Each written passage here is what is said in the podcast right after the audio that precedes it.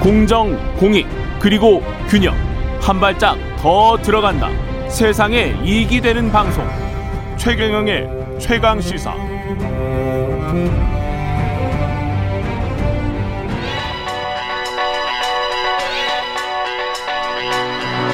최강 시사. 김한의 눈. 네, 김한의 눈 시작하겠습니다. 오늘 뭐 시간이 넉넉합니다. 네. 예. 위기의 지방대학 문제. 네. 사실은 저는 이걸 인구 문제 네. 플러스 학벌 위주의 사회 문제, 네. 학력 인플레이션 네. 이렇게 보고 있습니다. 네. 사실은. 그러니까 뭐 예. 부동산 문제와 함께 한국 사회의 모든 문제가 응축되어 있는 사실 주제라고 할 수 있는데요. 그래요, 사실은. 예. 지금 말씀하신 것처럼 저출산 얘기를 한 지가 저희가 꽤 오래됐습니다. 우리 사회 예. 한 10여 년 이상 됐는데 그 저출산에서 뭐가 문제야 라는 게 현실적으로 잘 체감이 되지 않는데 음. 이 부분이 지금 직접적으로 타격을 받기 시작한 게 바로 제일 먼저죠. 죄송합니다. 예. 지방대입니다. 음. 어, 교육부는 이제 2024년을 목표로 해서 대학 입학 정원을 16만 명 정도 줄이겠다. 이런 이제 대학 구조 개혁을 2014년부터 추진 중인데 2024년이 무슨 의미가 있냐면 출생아 수가 역대 최저치를 찍었던 때가 2005년입니다. 예. 근데 이 2005년생들이 2024년에 대학에 이제 들어가게 되는 거죠. 아. 네. 2005년 출생아 수가 43만 5,031명인데요. 이때보다 이후에도 이때보다 이제 출산율이 낮았던 적은 없는데 예. 그러면 2024년이 되면 어 그 이전에 있었던 이제 학령 그 인구와는 완전히 다른 예. 어, 학령 인구가 학령 인- 인구를 우리가 맞이하게 된다 이렇게 보시면 되겠습니다. 우리가 수능 보는 사람들 뭐 100만 명뭐 네. 이렇게 이야기를 했었잖아요. 근데 이제 결국은 이 사람들이 다 수능을 본다고 하더라도 43만 명 이렇게 이야기를 해요. 그렇죠. 그렇게 되는 거죠. 나중에는 좀 있으면 뭐 30만 명 이렇게 네. 또될 거 아니에요? 지금 대학의 총 정원이 얼마냐면요. 예. 47만 3,189명이에요. 47만 명. 올해 기준으로요. 예. 근데 얼마를 어, 이 중에 얼마를 모았냐? 예. 43만 2,603명이 대학에 갑니다. 그러니까 이미 한 91% 수준이에요. 아니 91%나 근데 대학 가는 나라가 있습니까? 전 세계에? 네, 뭐 없죠. 그 자체가 굉장히 뭐 굉장히 한국적인 일이긴 하죠. 예. 이게 진짜 학력 인플레이션이 있어요. 한국 같은 경우에. 예. 이 숫자들을 조금 들여다보면 굉장히 극, 극명하게 드러나는데요. 예. 예를, 들, 예를 들어서 4년제 대학의 충원율은 91.4%입니다. 4년 대학이 네, 대학이. 예. 근데 전문대는 84.4%로 떨어집니다.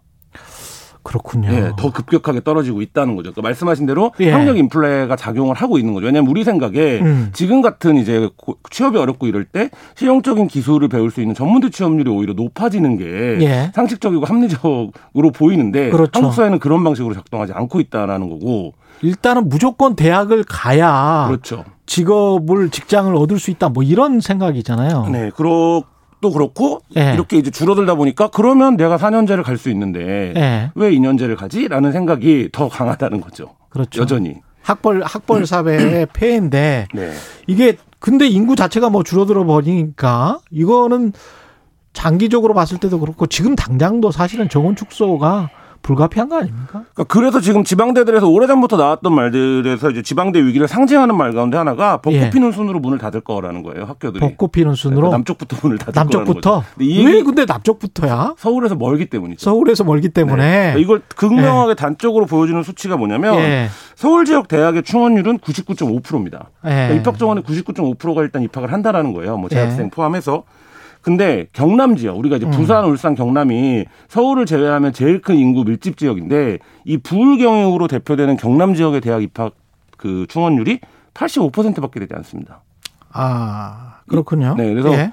저희가 이제 이름을 댈 만한 이름을 대면 알 만한 부산에 있는 한 사립대학교 교수를 제가 취재 과정에서 어떤 얘기를 든 적이 있냐면 음.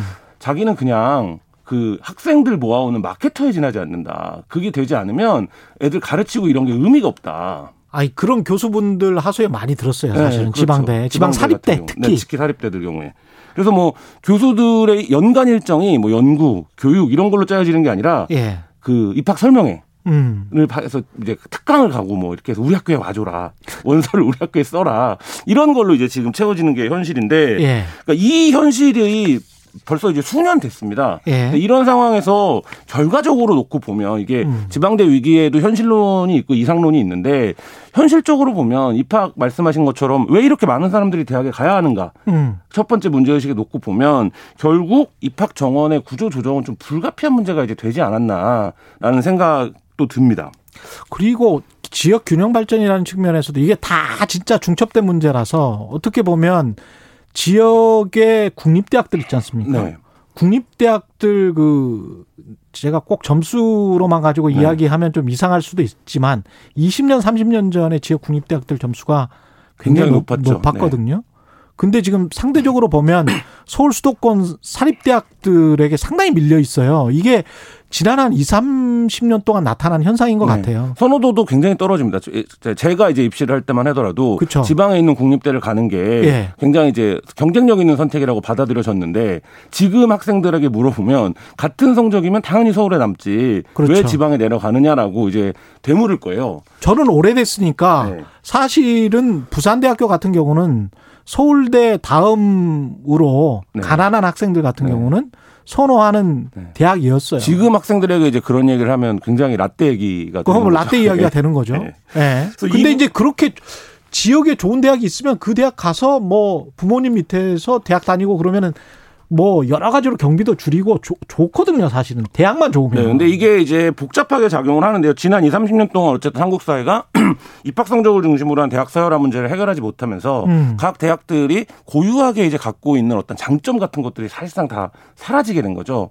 그렇게 되니까 어떤 현상이 벌어지냐면 어 경제 산업 구조에라고 하는 거대 더 이제 대학보다 큰 그렇죠. 구조에 대학이 그냥 종속되어 버리는 그러니까 당연히 어 좋은 일자리가 있고 더 많은 사람들이 살고 더 높은 소득이 보장되는 서울 수도권. 어, 서울 수도권에 있는 대학들이 어, 살아남게 돼. 말씀하신 것처럼 뭐 지방에 이름을 대면 아는 여러 좋은 국, 그 국공립 대학들이 있었습니다. 있었습니다. 근데 예. 그 대학들이 과연 그 대학을 나와서 내가 얻게 되는 경쟁력 같은 것들이 어떤 거냐를 음. 이제 그 대학 스스로도 잘 설명해내지 못하는 이런 지경에 이제 빠져들게 된 거죠. 그러니까 지방 대학이면 사실 단과 대학으로 치면 의과 대학만 선호를 하고 로스쿨과 예. 의과대학만 지금 남아 있는 상태죠. 그렇죠. 네. 그러면서 쭉 이것도 정말 한국 국가적으로 보면 정말 큰 문제인 게 지방의 그 의과 대학을 다 돌리고 난 다음에 그 다음에 서울대학교 공대를 간다는 거 아니에요? 입시가 현실적으로 그렇습니다. 예. 이거는 굉장히 큰 문제죠. 근데 이게 되면. 그래서 지방대에서 어떤 문제가 벌어지냐면 그래서 그게 뭐 인구 뭐 모든 분야에 예. 공급과 수요 논리가 있는 건데 너무 당연하게 어쩔 수 없는 거 아니냐고 얘기를 하는데 예. 이게 어떤 방식으로 폐해를 끼치냐면 이 이제 정원 축소 논리가 인기 없는 순수 학문부터 도, 도태를 시키기 시작합니다. 수밖에 없. 당연히 그렇죠. 없겠죠? 그러니까 예. 융합이라는 이름을 내세워서 난생 처음 듣는 학과들이 지방대에 굉장히 많습니다. 근데 아, 참 그러니까. 이게 문제네요. 이거는. 예. 그래서 그 지방대는 학생 수가 줄어들면 당장에 이제 재정난에 허덕일 수밖에 없기 때문에 예. 정부 예산을 받아와야 돼요. 정부 음. 예산을 받아오려면 지금 정부 예산은 입학 정원에 연동되어 있습니다. 그렇기 때문에 당연히 어떤 방식으로든 애들을 끌어올 수밖에 없는데 야 철학과에 입학하는 것보다 뭔가 그거를 세련된 이름으로 바꿔서 어 입학을 시키는 게 어, 예. 좋지 않겠냐라는 예. 얄팍한 수가 작동을 하는 거고 실제 이게 저희가 이렇게 말로 얘기하면 어떻게 학교가 그럴 수 있어라고 하지만 학교가 그래요. 네, 학교가 그렇습니다. 지금. 예. 네. 그래서 이 대학이 어, 정부 재정 지원을 받아야 되고 그러려면 아이들을 데려와야 되고 이 과정에서 아주 얄팍한 생존의 기술로만 지금 이제 그 존재하는 이런 그렇죠. 상황이 굉장히 좀 악순환이 반복되고 있는 이런 상황입니다. 이거 뭐 어떻게 해야 될까요? 지방 대학들 같은 경우는 서울권은 따로 이렇게 평가해서 너희들은 너희, 너희들끼리 따로 감축하고 지방 대학은 지방 대학들끼리 또 순위를 매겨서 따로 감축하면 지금 현재 상황에서는 그게 훨씬 더 공정하다 네. 이렇게 이야기를 할 것이고 서울 수도권은 그게 말이 되냐? 그렇죠. 예. 예, 전체 순위로 정원을 감축하든지 그래야지 뭐 이렇게 이야기를 할 것이고 그래서 교육부도 이제 5개 권역에 따라서 다른 이제 그 유지 충원율을 적용을 하고 있긴 한데 예. 어쨌든 어떤 방식으로 적용을 하더라도 현실적으로 지방대에 대한 선호가 없는 상태이기 때문에 음. 이 유지 충원율이 서울 수도권과 지방의 이해관계가 다를 수밖에 없고 예. 그러면 결국엔 대학 교육의 본질로 돌아가는 거 말고는 이 문제를 해결할 수 있는 방법이 없는데 예. 문제는 이제 한국 사회가 교육의 본질로 돌아가 본 적이 한 번도 없다라는 거죠. 그 대학 교육의 본질은 뭐냐? 예. 결국엔 이제 더 진보된 지식과 기술을 생산하는 연구기관이 되는 거잖아요. 그렇죠. 근데 이제 그러면 이런 형태로 우리가 생각해봐도 우리보다 앞서 있는 나라라고 하는 뭐 미국이나 유럽권에 있는 나라들도 지방에 있는 대학교에 수도에 있는 대학교만큼 뭐 정원이 그 정원이 몰린다거나 이런 걸 상상하기는 좀 어렵잖아요. 그러니까 그렇죠. 그거는 뭐 어쩔 수 없는 건데 예. 그렇다면 이 지방 대학교들의 기능을 뭔가 특화시키거나 음. 아니면 어 서울 수도권 대학에 갖지 않고 있는 연구 기능이라든지 이런 것과 예를 들면 한국으로 치면 대표적인 게 지금 이제 포항공대 같은 그렇죠, 형태가 그렇죠. 예. 그런 형태의 교육으로 자리를 잡고 있고 포항공대 카이스트 네, 뭐 이런? 카이스트 뭐 예. 이런 데들요. 그리고 뭐 최근 들어서는 이제 언론 분야에서는 뭐 세명대라든지 이런 데들이 아, 세명대 저널리즘 스쿨 굉장히 기능적으로 특화된 학교 로 그렇죠. 이제 그래서 서울에서 예. 오히려 지방으로 내려가는 예. 예. 이런 학교가 되고 있거든요. 근데 엄청난 또 지원이 있어요. 그렇죠.